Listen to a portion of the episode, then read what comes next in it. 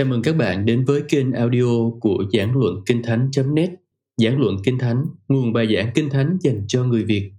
Tôi muốn các bạn mở Corinto thứ nhất chương 13 Corinto thứ nhất chương 13 Dầu tôi nói được các thứ tiếng loài người và thiên sứ. Nếu không có tình yêu thương Thì tôi chỉ như đồng cơ lên hay là chập chỏa vang tiếng. Dầu tôi được ơn nói tiên tri cùng biết đủ các sự mầu nhiệm và mọi sự hay biết. Dầu tôi có cả đức tin đến nỗi rời núi được, nhưng không có tình yêu thương, thì tôi chẳng ra gì. Dầu tôi phân phát gia tài để nuôi kẻ nghèo khó, lại bỏ thân mình để chịu đốt, song không có tình yêu thương, thì điều đó chẳng ích chi cho tôi. Tình yêu thương hay nhịn nhục, tình yêu thương hay nhân từ, tình yêu thương chẳng ghen tị, chẳng khoe mình, chẳng lên mình kiêu ngạo, chẳng làm điều trái phép chẳng kiếm tư lợi, chẳng nóng giận, chẳng nghi ngờ sự dữ. Chẳng vui về điều không công bình, nhưng vui trong lẽ thật. Tình yêu thương hay dung thứ mọi sự, tin mọi sự, trông cậy mọi sự, nín chịu mọi sự. Tình yêu thương chẳng hề hư mất bao giờ. Các lời tiên tri sẽ hết. Sự ban cho nói tiếng lạ sẽ thôi. Sự thông biết hầu bị bỏ. Vì chừng chúng ta hiểu biết chưa trọn vẹn, nói tiên tri cũng chưa trọn vẹn song lúc sự chọn lành đã đến, thì sự chưa chọn lành sẽ bị bỏ. Khi tôi còn là con trẻ, tôi nói như con trẻ, tư tưởng như con trẻ, suy xét như con trẻ.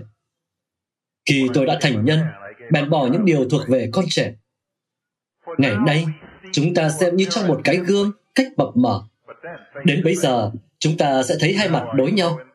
Ngày nay tôi biết chưa hết, đến bấy giờ, tôi sẽ biết như chúa đã biết tôi vậy nên bây giờ còn có ba điều này. Đức tin sự trông cậy tình yêu thương. Nhưng điều trọng hơn trong ba điều đó là tình yêu thương. Xin hiệp ý với tôi trong lời cầu nguyện. Cách đây một thời gian gia đình chúng tôi có cơ hội trong một mùa hè mà được đi du lịch khắp các tiểu bang nước Mỹ rồi qua Canada và sau đó đến thăm bảy quốc gia ở châu Âu. Như bạn có thể đoán được, trong thời gian đó, chúng tôi được trò chuyện với khá nhiều những người tin Chúa và chúng tôi hơi thất vọng khi phát hiện ra rằng có nhiều cơ đốc nhân, những cơ đốc nhân tin lành đang cảm thấy khó chịu với hội thánh địa phương của họ. Đối với nhiều cơ đốc nhân, hội thánh là cái phải chịu đựng hơn là để tận hưởng. Khi chúng tôi trở về nhà, vợ tôi đã hỏi tôi một câu mà thực ra là một lời nhận xét thì đúng hơn. Có bao nhiêu người mà chúng ta biết đang cảm thấy việc tham gia vào một hội thánh địa phương là một trải nghiệm có ý nghĩa và xây dựng? Khi cố gắng đưa ra câu trả lời cho câu hỏi của vợ tôi, tôi nghĩ đến một cậu bé đã đến gặp mục sư của mình và hỏi ông về tấm bảng treo ở tiền sảnh của nhà thờ. Vì mục sư đó nói rằng tấm bảng ấy có tên của những người đã chết khi đang phục vụ hội thánh. Và cậu bé hỏi họ đã chết vào buổi nào? Vào lễ sáng hay lễ chiều? Nhưng ờ, tôi muốn đối diện với câu hỏi đó vào sáng nay. Có chuyện gì đang không ổn với hội thánh? Và tôi muốn đặt câu hỏi đó không phải với tư cách của một kẻ hoài nghi ngồi trên khán đài, mà như một người trong cuộc. Có gì đang không ổn với hội thánh? Hoặc đặt câu hỏi theo một cách tích cực hơn. Thì nhu cầu lớn nhất của hội thánh là gì? Tôi e rằng chúng ta có thể đi khắp hội thánh này vào sáng nay và nhiều người trong số các bạn có thể cho chúng ta nhiều gợi ý hữu ích. Một số bạn có thể gợi ý rằng nhu cầu lớn nhất của hội thánh là những người biết truyền thông, những người nam và những người nữ có thể đứng trước một thế hệ đang bị mất phương hướng và công bố lời chắc chắn từ Thiên Chúa. Những người khác có thể gợi ý rằng nhu cầu lớn nhất của hội thánh là các giáo viên, tức những người vừa hiểu kinh thánh lại vừa hiểu xã hội hiện đại và biết cách kết nối hai đối tượng lại với nhau. Những người khác lại có thể nói rằng nhu cầu lớn nhất của hội thánh là những người có những kinh nghiệm thuộc linh ấn tượng để họ đi vào trong xã hội và chia sẻ những trải nghiệm thuộc linh đó với người khác. Tất cả những đề xuất đó đều có giá trị nhất định. Chắc chắn là chúng ta rất cần những con người biết truyền thông. Những người có thể đứng trước một xã hội đang bị mất phương hướng và nói trong cách mà người ta có thể hiểu. Và trong những ngày mà lớp sương mù màu hồng thường thay thế cho giáo lý cơ đốc chân chính, chúng ta thật cần những người giáo viên là những người hiểu kinh thánh và biết cách áp dụng kinh thánh vào cuộc sống. Và trong những hội thánh có nền thật học rất chính thống, rất rõ ràng, như băng, nhưng đồng thời cũng lạnh lẽo gấp đôi. Chúng ta thực sự cần những người nam và người nữ bùng cháy với Chúa, là những người đã cảm nhận được sự đụng chạm của Chúa Thánh Linh trong đời sống của họ và đi ra để chia sẻ sự đụng chạm ấy với người khác.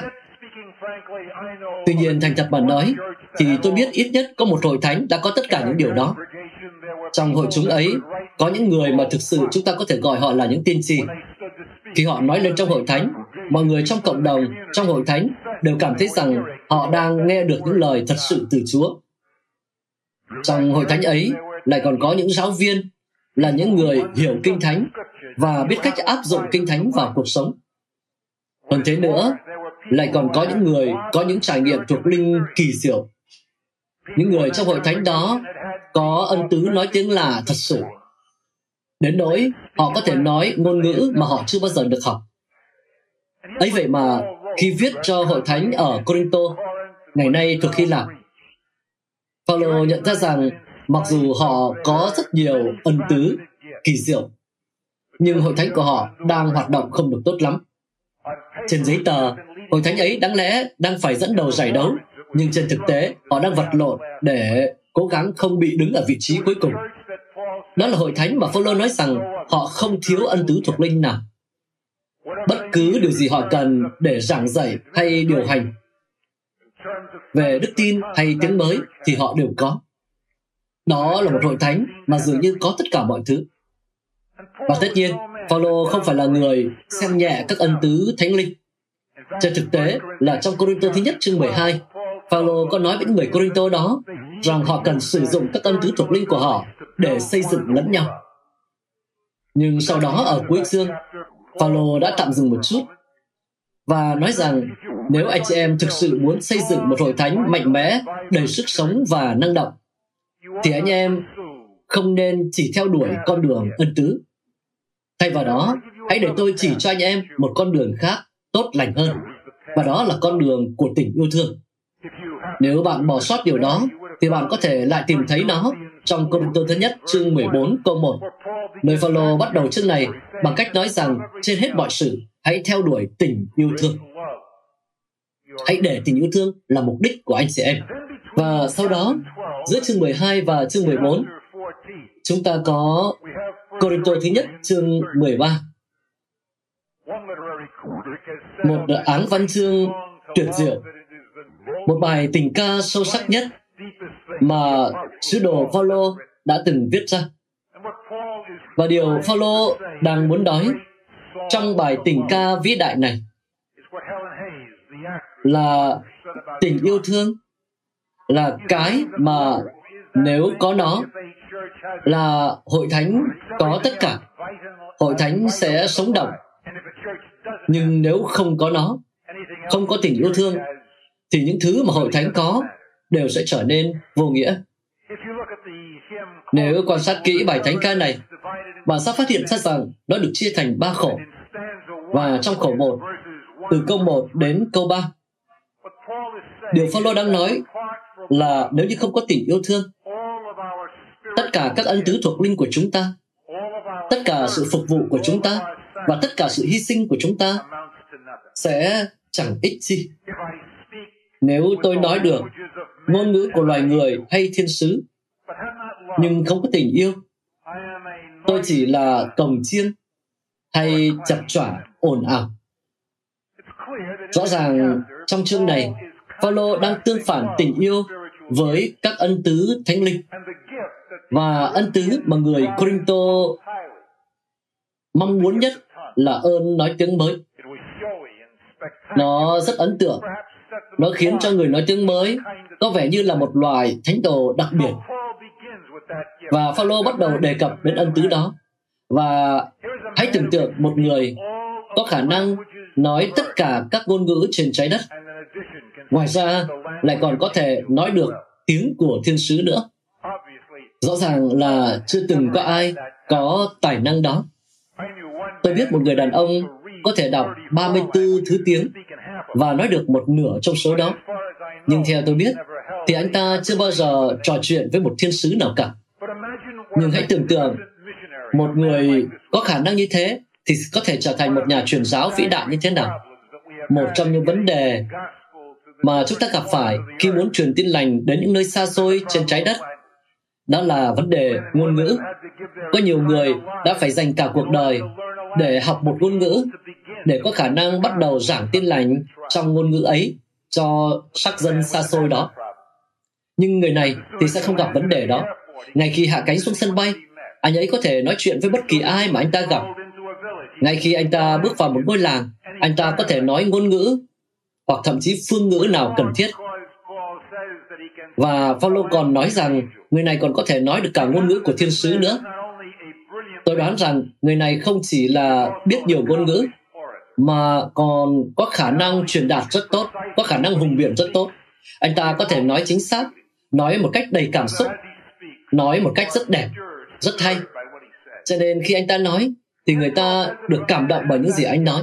Và hãy tưởng tượng một người như vậy, có khả năng nói tất cả những ngôn ngữ trên trái đất, và thậm chí tiếng của thiên sứ. Nhưng nếu như anh ta không có tình yêu thương, thì anh ta chỉ như đồng kêu lên hay chập choạng vang tiếng. Cái từ được dịch là chập chỏa ở đây, như cồng chiêng hay chập chỏa ở đây, trong tiếng Hy Lạp là chankos. Nó là một loại vận dụng được treo ở vườn của những đền thờ ngoại giáo. và khi thầy tế muốn kêu gọi người ta đến để làm lễ thờ phượng thì thầy tế sẽ gõ vào cái cổng chiêng cái vật dụng đó. và mọi người trong cộng đồng đều sẽ được nghe cái tiếng đó để chạy đến và thờ phượng. nó được sử dụng trong các đền thờ ngoại giáo giống như trong các dàn nhạc cũng sử dụng những cái nhạc hiệu nhất định ngày nay. Và cồng chiêng và chập chỏa có một điểm chung. Đó là tự thân chúng chúng không có âm nhạc. Tự thân chúng chúng chỉ tạo ra một âm thanh vô nghĩa. Hãy tưởng tượng rằng vào giáng sinh tới, bạn sẽ tặng cho một số những người bạn của bạn những người có con nhỏ đó một món quà và bạn tặng cho những đứa bé uh, khẩu súng hoặc là một cái vận dụng phát ra âm thanh ồn ào vào ngày Giáng sinh thì có lẽ người ta không để ý tới điều đó bởi vì không khí Giáng sinh sẽ lấn át mọi thứ. Nhưng điều gì sẽ xảy ra vào ngày hôm sau? Vào ngày 26 tháng 12, lũ trẻ hành quân và chơi với những đồ chơi mới của chúng. Chúng có thể vào phòng ngủ của bố mẹ chúng, đứa thì bắn súng, đứa thì bấm vào vật dụng phát ra những âm thanh đó. Bố mẹ thức dậy đau hết cả đầu. Và thậm chí có thể hỏi bạn rằng tại sao anh chỉ lại tặng cho chúng cái món quà như thế? Bạn sẽ gây căng thẳng cho hệ thần kinh của bố mẹ chúng và thậm chí có thể ảnh hưởng trên cả mối quan hệ của các bạn. Bởi vì cái vật dụng đó chỉ gây ra tiếng ồn ào gây phiền hà mà không hề có âm nhạc trong chúng. Và Phaolô đang nói rằng, kể cả bạn có thể nói được ngôn ngữ của tất cả các dân tộc trên đất và cả ngôn ngữ của thiên sứ, nếu bạn không có tình yêu thương, thì tất cả những gì bạn làm đều trở nên vô ích. Tôi còn nhớ cách đây không lâu, có một người phụ nữ đã kể về một hội chứng khá lớn ở tại vùng đông bắc. Ở tại đó có một mục sư là một nhà thuyết giảng rất tài ba. Một người được công nhận là một nhà hùng biện xuất sắc. Thật không may là khi người này rời bục giảng thì anh ta rất lạnh lùng và thờ ơ. Đôi khi thậm chí còn gay gắt. Và những người trong hội chúng của anh ta mơ ước. Họ nói rằng khi anh ta ở trên bục giảng, chúng tôi lắng nghe anh ta giảng. Chúng tôi ước rằng anh ta đừng bao giờ rời khỏi bục giảng. Nhưng khi anh ta rời khỏi bục giảng rồi, chúng ta thấy cách sống khắc nghiệt và cứng nhắc của anh ta. Và chúng tôi ước rằng anh ấy đừng bao giờ lên bục giảng nữa. Bởi vì bạn thấy đó, khi nào một giáo viên dạy, khi một nhà thuyết giáo giảng bài, khi một cơ đốc nhân làm chứng, chúng ta không chỉ nói về lẽ thật đâu, mà chúng ta còn nói về những điều khác nữa qua cách nói của chúng ta. Chúng ta còn cho chúng ta biết cho họ biết chúng ta đang cảm nhận điều gì về lẽ thật. Chúng ta đang cho họ biết chúng ta nghĩ gì về họ. Và chúng ta đang nghĩ gì về những cơ đốc nhân khác là những người không đồng ý với chúng ta. Và có cách mà bạn có thể sử dụng lẽ thật. Giống như sử dụng một cái dùi cui, một cách thiếu tình yêu thương. Đến nỗi việc thiếu tình yêu thương phá hủy lẽ thật mà bạn đang cố gắng truyền đạt. Và có lẽ chính vì lý do đó mà Jonathan Edwards một trong những nhà thần học nổi tiếng của nước Mỹ đã nói rằng tôi đã đặt mục tiêu trong cuộc đời của mình là sẽ không bao giờ soạn một bài giảng, không bao giờ viết một cuốn sách. Nếu như tôi không chắc rằng động cơ thúc đẩy của tôi là tình yêu thương với những người mà tôi đang cố gắng nói hoặc viết cho. Paulo nói rằng nếu không có tình yêu thương thì những ân tứ của chúng ta sẽ chẳng đạt được gì. Nhưng sau đó, Paulo đưa lập luận của mình thêm một bước nữa và ông nói rằng nếu như không có tình yêu thương thì thậm chí những cái ân tứ lớn nhất cũng sẽ chẳng cho chúng ta được ích lợi gì. Nếu như tôi có ơn tuệ tiên tri và hiểu tất cả mọi sự mầu nhiệm, có tất cả mọi tri thức, nếu tôi có tất cả đức tin đến nỗi có thể rời núi được mà không có tình yêu thương, thì điều đó chẳng ích chi cho tôi. Nếu như những người Corinto coi trọng ơn tiếng lạ, thì Phaolô là người coi trọng ơn nói tiên tri. Đối với Phaolô, ơn tiên tri là ơn có thể xây dựng hội thánh của Chúa Jesus Christ. Và vì vậy, Phaolô tưởng tượng một người có khả năng có ơn nói tiên tri. Người này lại còn hiểu tất cả mọi sự mầu nhiệm và mọi tri thức. Hãy tưởng tượng anh ta sẽ là một giáo viên như thế nào. Đây là một người mà chưa bao giờ gặp phải những đám mây mờ trong bầu trời trí tuệ của anh ta. Đây là người mà chưa bao giờ gặp phải một vấn đề thần học nào mà anh ta không thể làm sáng tỏ. Đây là một người chưa bao giờ gặp một đoạn kinh văn nào mà anh ta lại không thể hiểu. Anh ấy hiểu tất cả. Hơn thế nữa, anh ta không chỉ hiểu lẽ thật, mà như chúng ta thấy, anh ta lại là người còn có khả năng truyền đạt. Anh ta có khả năng nói theo ngôn ngữ của loài người hoặc của thiên sứ. Tôi từng biết một số học giả, cái tri thức mà họ có giữ trong tâm trí của họ có thể nói giống như mỏ vàng. Nhưng khi truyền đạt cho người khác, thì cái điều mà họ truyền đạt không đáng được 10 xu. Nhưng người này khác, người này có thể làm được tất cả. Hơn thế nữa, anh ta còn có ơn đức tin đến nỗi có thể rời núi được. Hãy tưởng tượng, đây là người có thể mở một hội thánh mới như thế nào? Đây là người có thể thành lập một chủng viện ra sao? Là người có thể mở một tổ chức truyền giáo mới như thế nào? Anh ta có thể nhìn thấy những trở ngại. Nhưng những trở ngại tưởng như là núi trước mặt anh ta trở thành đồng bằng. Đây là người có đức tin để khiến cho những ngọn núi đó cũng trở thành thung lũng và con đường trở nên dễ dàng đây là người hẳn chúng ta sẽ ngưỡng mộ.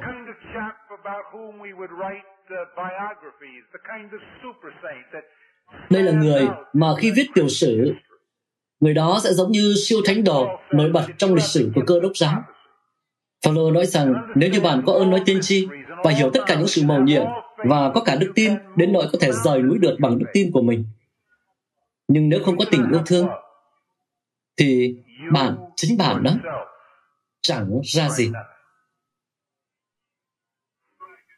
Hãy thử tưởng tượng rằng buổi tối ngày hôm nay, trong buổi lễ thờ phượng này, bạn đặt tờ 20 đô vào túi tiền dâng hiến. Và hãy tưởng tượng rằng thủ quỹ của hội thánh sẽ lấy tờ 20 đô đó và dùng nó để thanh toán cho tiền diễn giả của tôi. Và hãy tưởng tượng rằng tôi lấy tờ 20 đô đó và dùng nó để mua đồ tạp hóa. Và người bán hàng tạp hóa lấy tờ 20 đô đó, dùng để trả tiền thuê nhà. Và người chủ nhà lấy tờ 20 đô đó để mua bộ quần áo.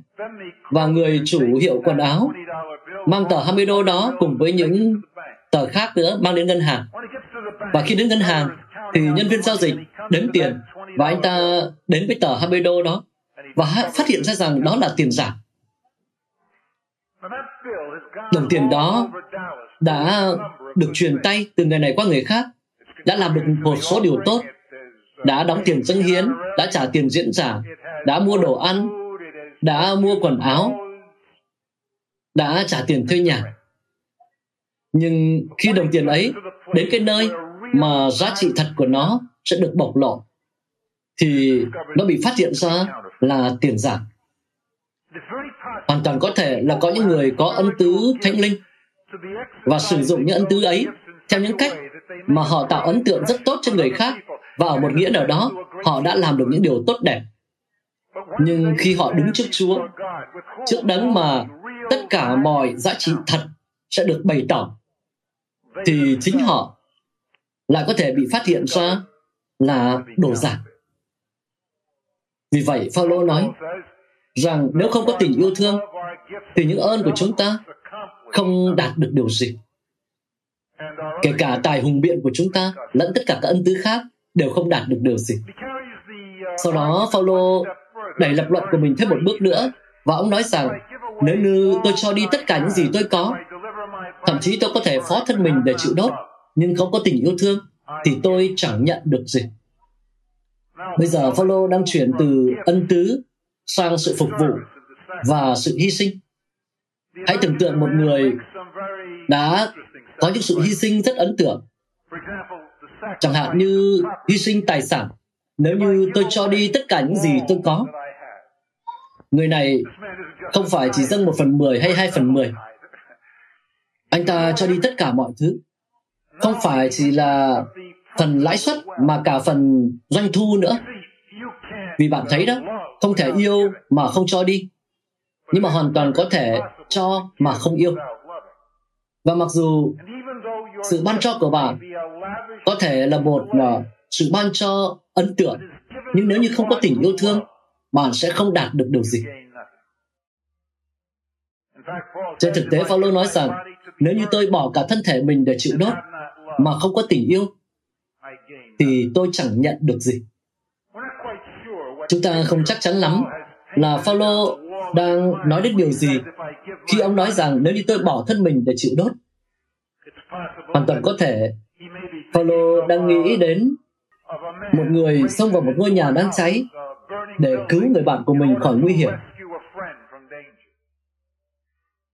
Có thể Phaolô đang nghĩ tới ba chàng trai trẻ Hebrew, Shadrach, Meshach và Abednego là những người đã vào trong lò lửa hực vì không chịu phủ nhận đức tin của mình nơi Chúa. Hoặc có thể follow đang nghĩ tới điều thường có thể xảy ra vào thế kỷ thứ nhất đó là có những cơ đốc nhân khi coi trọng cái sự phục vụ của một cơ đốc nhân khác là người đang bị làm nô lệ sẽ tự bán mình để mình trở thành nô lệ để người kia được tự do để đi phục vụ Chúa. Khi điều đó xảy ra, thì cái người đã bán mình làm nô lệ đó sẽ phải chịu một cái dấu vết của một vết sắt nung nóng dí vào da. Chúng ta không biết chắc chắn là Phaolô đang nói đến trường hợp nào trong trường hợp này, nhưng cái ý ông nói thì rất rõ ràng. Đó là nếu như tôi dâng thân thể mình làm nô lệ hay thậm chí là tử vì đạo, nếu như tôi làm điều đó mà không có tình yêu thương thì tôi chẳng nhận được gì ở ngôi phán xét của đấng Christ. Tất cả những sự ban cho của bạn, sự hy sinh của bạn, sự phục vụ của bạn đều sẽ chẳng có nghĩa lý gì nếu như không có tình yêu thương. Khi bạn đến hội thánh này ở đây các bạn thấy các bạn được nhận một cái tờ chương trình. Tôi không biết uh, rõ lắm là vì sao người ta phát cái tờ chương trình đó. Tại vì giống như xem bóng đá đó, chẳng cần có tờ chương trình, bạn vẫn có thể xem được mà. Nhưng có thể bạn có thể sử dụng cái tờ chương trình đó cho một số mục đích khác. Chẳng hạn, trong một vài chủ nhật tới, khi bài giảng thật là buồn tẻ, thì một trong những cái có thể giúp cho bạn đỡ bị phân tán. Đó chính là bạn có thể vẽ nguệch ngoạc trên cái tờ chương trình đó. Và giả sử bạn à, bài giảng khi bài giảng buồn tẻ và dài đó bạn uh, viết số không trên tờ chương trình một số không thêm một số không nữa vẫn là không rồi hàng kế tiếp lại không nữa, không nữa. Bạn vẫn chỉ là số không mà thôi. Vì những bài giảng buồn thì thường hay dài nữa, cho nên bạn có nhiều thời gian hơn. Cho nên thậm chí bạn có thể vẽ trên trang kế tiếp vẫn là vẽ những số không và tất cả những gì bạn nhận được vẫn là số 0. Và như vậy toàn bộ cái tờ chương trình đó bây giờ toàn chứa những số 0 và tất cả chúng cộng lại vẫn là 0. Nhưng bây giờ một số 0 mà bạn đặt bên cạnh số 1. Số 1 trước số 0, bạn sẽ nhận được số 10. Số 1 đặt trước hai số 0, bạn sẽ có 100. Ba số 0, bạn sẽ có 1.000. Và theo cách đó, Paulo đang nói, giống như vậy về tình yêu thương. Bạn có thể sử dụng ơn của bạn, sự hy sinh của bạn, sự phục vụ của bạn và sắp xếp chúng lại với nhau. Nhưng chúng được tiến hành không bởi tình yêu thương thì chúng chẳng có ý nghĩa gì cho dân của Chúa. Nhưng kể cả là một ơn nhỏ nhất, một sự hy sinh nhỏ nhất, một sự phục vụ nhỏ nhất, nhưng được làm trong tình yêu thương, thì tình yêu thương khiến cho cái ơn ấy, cái sự phục vụ ấy giá trị, ý nghĩa trong đời sống của người khác. Và trước cả Đức Chúa Trời là đấng mà chúng ta sẽ phải khai trình nữa. Nếu không có tình yêu thương, tất cả những gì chúng ta làm đều vô giá trị. Chúng ta cần phải lắng nghe điều đó. Bởi vì bạn biết đó, trong các chủng viện của chúng ta, trong chủng viện của tôi, trong các hội thánh của chúng ta, trong hội thánh của chúng tôi đây, chúng ta rất thường nhấn mạnh vào khả năng hiểu lẽ thật và truyền đạt lẽ thật. Chúng ta rất nhấn mạnh vào sự phục vụ, sự hy sinh, sự tận hiến. Nhưng có thể có một dạng phục vụ cơ đốc mà bị thiếu mất tình yêu thương. Có thể có một cái dạng phục vụ cơ đốc mà tất cả chỉ còn lại là bổn phận và trách nhiệm mà không hề có một tình yêu thương. Và khi không có tình yêu thương, đôi khi sự phục vụ ấy lại trở thành sự ngăn cách hơn là xây cầu. Không có tình yêu thương sự phục vụ của chúng ta sẽ không thể có bông trái. Và Paulo nói, nếu như không có tình yêu thương, thì sự hùng biện của chúng ta cũng chẳng đạt được điều gì. Và chính chúng ta cũng chẳng ra gì. Và khi chúng ta đứng trước ngôi phán xét của Đấng Christ, chúng ta sẽ chẳng nhận được gì. Đó thực sự là một câu hỏi, đúng không? Và bây giờ có một câu hỏi cần phải đặt ra. Và những nhạc sĩ ngày xưa cũng đã từng đặt ra, nhà văn ngày xưa đã từng đặt ra. Họ đặt ra câu hỏi, cái được gọi tình yêu đó là cái gì? Và lắng nghe những câu trả lời trong những bài hát được mến mộ. Chúng ta biết rằng họ chưa tìm thấy câu trả lời. Đối với họ tình yêu như là nắng nhạt, như là mây nhẹ nhẹ, như là gió hiu hiu. Lời ca có thể khiến cho chúng ta ấn tượng, nhưng rõ ràng chưa phải là câu trả lời. Tình yêu là gì? Và chúng ta không biết là phải đối xử với tình yêu như thế nào trong xã hội như chúng ta. Chúng ta thấy đó, đôi khi có những cậu bé, thiếu niên nói rằng, yêu anh, mấy núi cũng trèo, nhưng đến gần em, thấy nhà nghèo, nên thôi. Và cái được gọi là tình yêu, thực chất là cái gì? Mặc dù nó được sử dụng một cách rất là rộng rãi, có một cậu bé giết bạn gái của mình, và khi hỏi tại sao, thì cậu ta nói rằng, tôi yêu cô ấy lắm cho nên không thể để cho cô ấy sống được và Charles Manson kẻ giết người hàng loạt và những người theo anh ta cũng đã sử dụng cái tình yêu đó để biện minh cho sự sát nhân của họ. Elizabeth Taylor sử dụng tình yêu để biện minh cho lối sống trụy lạc của bà. Cái được gọi tình yêu đó là gì? Bạn sẽ khám phá thấy rằng trong câu 4 đến đến câu 7, Paulo nói cho chúng ta biết Paulo trong khổ 2 đã đưa ra không phải định nghĩa của tình yêu, mà sự mô tả về tình yêu. Vì bạn thấy đó, có những thứ mà bạn không thể định nghĩa được. Có những thứ mà bạn không thể định nghĩa được. Ví dụ, bạn không thể định nghĩa được hoàng hôn. Sẽ chẳng ích mấy khi nói rằng âm nhạc là khoa học của các âm điệu. Tôi thà là nghe một khúc nhạc dạo đầu hơn là nghe một cái định nghĩa như thế. Sẽ chẳng hữu ích gì khi nói rằng kim cương là một loại carbon nguyên thủy, chỉ cần cho tôi một cái nhẫn kim cương và tôi biết nhiều hơn về kim cương hơn là cả cái định nghĩa đó. Và như vậy, trong những câu kinh thánh này, Phaolô không cố gắng định nghĩa tình yêu, mà ông mô tả tình yêu. Và ông nói rằng tình yêu thương hay nhịn nhục, tình yêu thương hay nhân tử tình yêu thương chẳng khen tị, chẳng khoe mình chẳng lên mình kiêu ngạo. Chẳng làm điều trái phép, chẳng kiếm tư lợi, chẳng nóng giận, chẳng nghi ngờ sự dữ chẳng vui về điều không công bình, nhưng vui trong lẽ thật. Tình yêu thương hay dung thứ mọi sự, tin mọi sự, trông cậy mọi sự, và níu chịu mọi sự.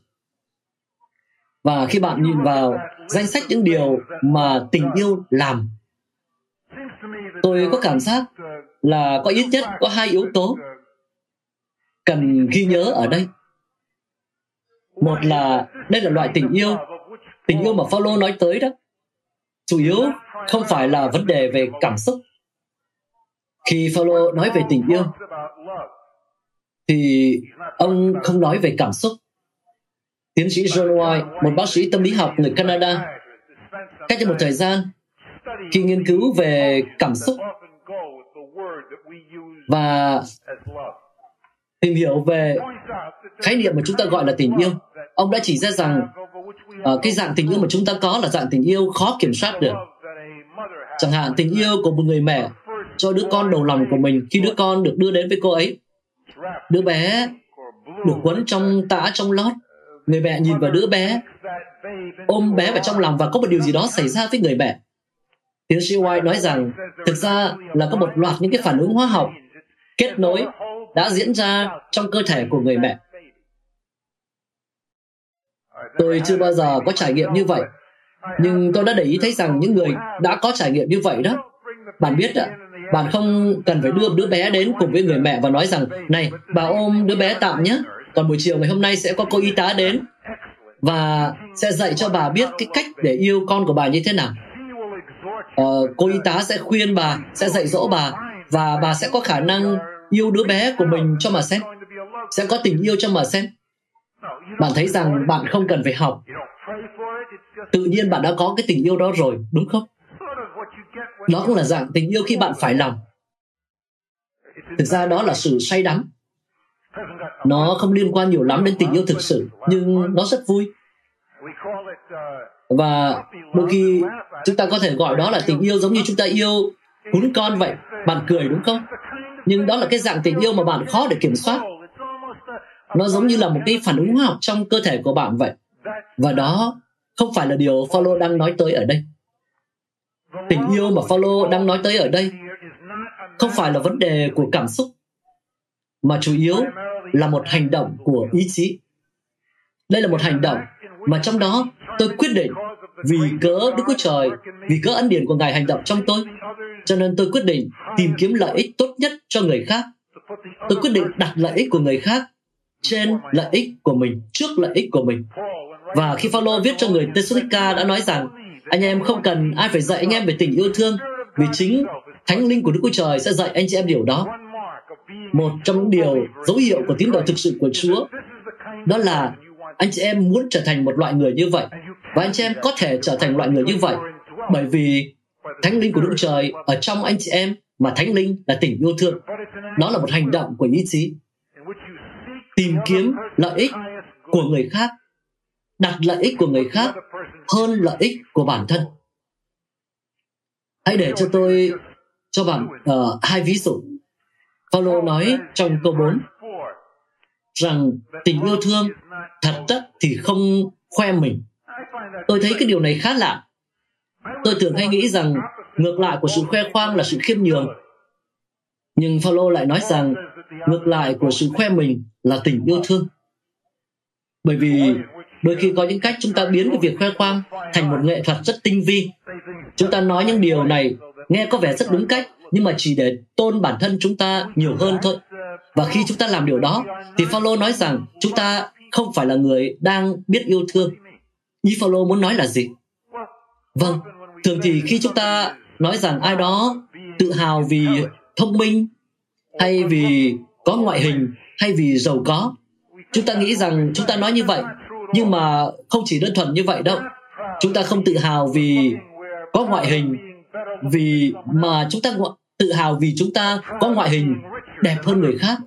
Chúng ta tự hào không phải chỉ vì mình giàu có mà vì mình giàu có hơn người khác. Không phải tự hào vì mình giỏi mà bởi vì mình giỏi hơn người khác. Cho nên cái người mà khoe khoang là đang sử dụng người khác làm cái nền để tôn phẩm hạnh của mình. Sử dụng người khác người khác tồn tại để tôn chúng ta lên. Và chúng ta so sánh theo cái cách để cho họ bị hạ xuống mà chúng ta được tôn lên.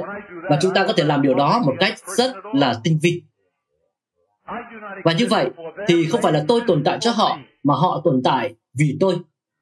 Và khi như thế là thiếu tình yêu thương. Khi như thế là ích kỷ. Và lấy một ví dụ khác. Paulo nói trong câu 5 rằng tình yêu thương thì không nhạy giận không nóng giận. Tôi cũng thấy cái điều này thật là vô nghĩa. Tôi không hiểu tại sao Paulo đại ra rằng tình yêu thương thì không cáu giận không nóng giận không nhạy giận. Tôi là người hay nhạy giận. Nhưng tôi vẫn là người khá yêu thương mà. Tôi nghĩ thế. Cái sự nóng giận của tôi đâu có liên quan gì với tình yêu thương. Bởi vì tôi có một lịch trình rất bận rộn. Ý tôi là, tôi có bao nhiêu bài giảng phải chuẩn bị, bao nhiêu bài dạy phải dạy.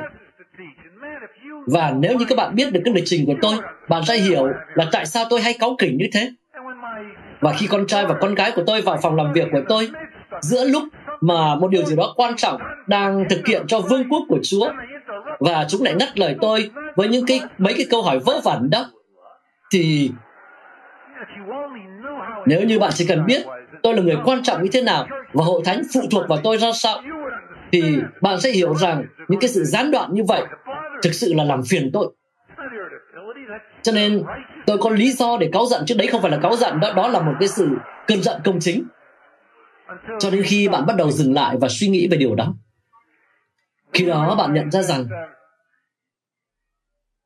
khi người ta làm như thế, người ta không nhìn vào con người nữa, mà người ta nhìn vào những con người khác như là những kẻ làm gián đoạn. Con trai và con gái của tôi và vợ của tôi và điểm số của các sinh viên, tất cả đều có những yêu cầu đối với tôi nhưng khi tôi đột nhiên đột nhiên nhận ra rằng họ là những người đang có nhu cầu, và tôi có khả năng để đáp ứng cái nhu cầu đó. Khi tôi không còn nghĩ rằng vũ trụ phải xoay xoay quanh tôi nữa, hay là quay quanh cái lịch trình của tôi, hay mục vụ của tôi, hay hoạt động của tôi, và nhận ra rằng tôi được tạo ra trong Chúa Jesus Christ thành một người sống cho người khác, và tôi nhìn vào người khác và thấy rằng họ có nhu nhu cầu chính đáng mà tôi có thể đáp ứng, thì tôi có thể có một cái thái độ giúp thanh tẩy tôi và sự oán giận có thể dịu đi. Và tôi có thể đáp ứng những nhu cầu của họ để làm điều lợi ích nhất cho họ. Đó là một hành động của ý chí. Đó là cái quyết định mà bạn làm là bạn sẽ mang lại lợi ích cho người khác. Không phải họ tồn tại cho bạn mà là bạn tồn tại cho họ. Không phải họ sống cho bạn, mà bạn sống cho họ. Tôi đã phải vật lộn với điều này trong rất nhiều năm qua. Một số người có cái tính cách rất hiền dịu, giống như những con chó tây ban nha vậy. Sinh ra đã rất là ấm áp và thân thiện rồi. Còn tôi được sinh ra giống như con chó bun vậy, rất hung dữ. Rất nhiều năm tôi phải vật lộn với cái tính khí đó của tôi. Và tôi nghĩ đến tân ước và tôi thấy có một điều đã giúp ích cho tôi. Tôi thấy rằng khi tôi đến với chúa trong thời giờ tĩnh nguyện, và tôi có thể sử dụng đoạn kinh thánh này Cô tôi thứ nhất chương 13 này để giúp đỡ tôi. Bạn sẽ thấy rằng khi bạn đọc các cái sách chú giải đó, thì có một số nhà chú giải nói với bạn rằng bản dịch King James, dịch là làm từ thiện, đáng lẽ phải dịch là tình yêu thương. Người ta nói vậy rồi có người khác nói rằng đây là sự mô tả thật về Chúa Giêsu Christ nhưng bởi vì bạn có thể nói rằng Chúa Giêsu là đấng nhân từ nhịn nhục không ganh tị không khoe khoang ngài không kiêu ngạo không thô lỗ ngài không nóng giận, không nghi ngờ sự dữ, không kiếm tư lợi. Tôi thấy điều đó cũng hữu ích. Nhưng đối với tôi, thì tôi cũng thấy rằng như vậy có lẽ cũng hơi quá. Bởi vì trong chương này, cái sự giải nghĩa đó chưa chính xác lắm. Bởi vì trong chương này, Phaolô không phải nói về Chúa Jesus Christ, mà Phaolô đang nói về tôi. Tôi thấy rằng nếu như tôi đặt tên của mình vào trong đoạn kinh thánh này, thì có một điều gì đó xảy ra với tôi khi được Đức Thánh Linh tác động. Tôi muốn làm điều đó hơn là để bạn ngồi đó và phán xét tôi. À, tôi đề nghị bạn cũng đặt tên của mình vào trong đoạn này. Bạn ừ, có thể nói rằng Haddon Robinson nhịn nhục, nhân từ. Adam Wilson không ganh tị, không khoe mình, không lên mình kiêu ngạo. Adam Robinson không làm điều trái phép, không kiếm tư lợi, không nóng giận, không nghi ngờ sự dữ, không vui về điều không công bình nhưng vui trong lẽ thật. Ông ấy dung thứ mọi sự, tin mọi sự, trông cậy mọi sự và nín chịu mọi sự. Đã có những lúc tôi đã bỏ qua cái đường, con đường này và tôi đã thực sự phải quỳ gối xuống và xưng nhận với Chúa rằng tôi không chỉ là một người vô tín, mà tôi còn là một người vô tình. Nhưng có phải đó là loại người mà bạn muốn trở nên hay không? Có phải đây là điều mà Thánh Linh đang muốn hành động trong bạn không? Có phải đây là điều mà trong sâu thẳm con người của bạn khi bạn đọc đoạn này, khi bạn nói thì bạn nói rằng vâng đúng tôi muốn trở thành một con người như vậy trong hội thánh của tôi, trong gia đình của tôi, tôi muốn là một con người có những đức tính này. Và câu trả lời của tôi là bạn có thể trở thành người như vậy nhờ quyền năng của Đức Thánh Linh. Bạn có thể có một thái độ giúp thanh tẩy bạn. Và trong khổ cuối cùng, điểm cuối cùng mà Phaolô nói tới đó là tình yêu thương chẳng bao giờ hư mất. Ngược lại với tất cả các ân tứ, sẽ có những lúc các ân tứ không còn. Sẽ có lúc mà lời tiên tri sẽ không còn cần thiết nữa. Sẽ có lúc mà ơn nói tiếng là cũng không còn cần đến nữa. Sẽ có lúc khi mà tri thức của mình dần mất đi và chúng ta nhìn được mọi sự như thực sự của chúng. Tình yêu thương lớn hơn các ân tứ, bởi vì các ơn sẽ qua đi, còn tình yêu thương thì sẽ còn mãi. Và trong cuối đoạn này, Phaolô nói rằng tình yêu là điều lớn hơn hết. Trong ba điều, đức tin, sự trông cậy và tình yêu thương còn lại. Nhưng trong ba điều đó, điều trọng hơn hết là tình yêu thương. Phaolô nói rằng sẽ không bao giờ có lúc mà chúng ta không còn là người của đức tin nữa trong suốt cõi đời đời chúng ta cũng bởi đó mà có mối quan hệ với đức chúa trời bởi đức tin và sẽ mãi luôn có hy vọng. Đối với những người cơ đốc nhân, điều tốt hơn vẫn còn đang tới. Ngày mai sẽ luôn tươi sáng hơn ngày hôm nay của chúng ta. Sẽ có đức tin và hy vọng và tình yêu thương. Nhưng điều lớn nhất trong ba điều đó là tình yêu thương. Điều lớn nhất, bởi vì danh xưng và bản chất của Đức Chúa Trời là tình yêu thương. Bởi tình yêu thương mà chúng ta có mối quan hệ với Đức Chúa Trời. Và mối quan hệ trong suốt cõi đời đời với những người là dân của Chúa. Đâu là nhu cầu lớn nhất của hội thánh? Đâu là nhu cầu lớn nhất của các tín đồ? Từ những gì Phaolô nói, từ những gì chúng ta cảm nhận được trong sâu thẳm con người của chúng ta thì câu trả lời là tình yêu thương những người có ân tứ thánh linh và sự phục vụ. Không phục vụ không vì những gì mình có thể nhận được, nhưng phục vụ vì những gì mình có thể cho đi trong tình yêu thương. Chúng ta hãy cầu nguyện về điều đó. Cha ơi,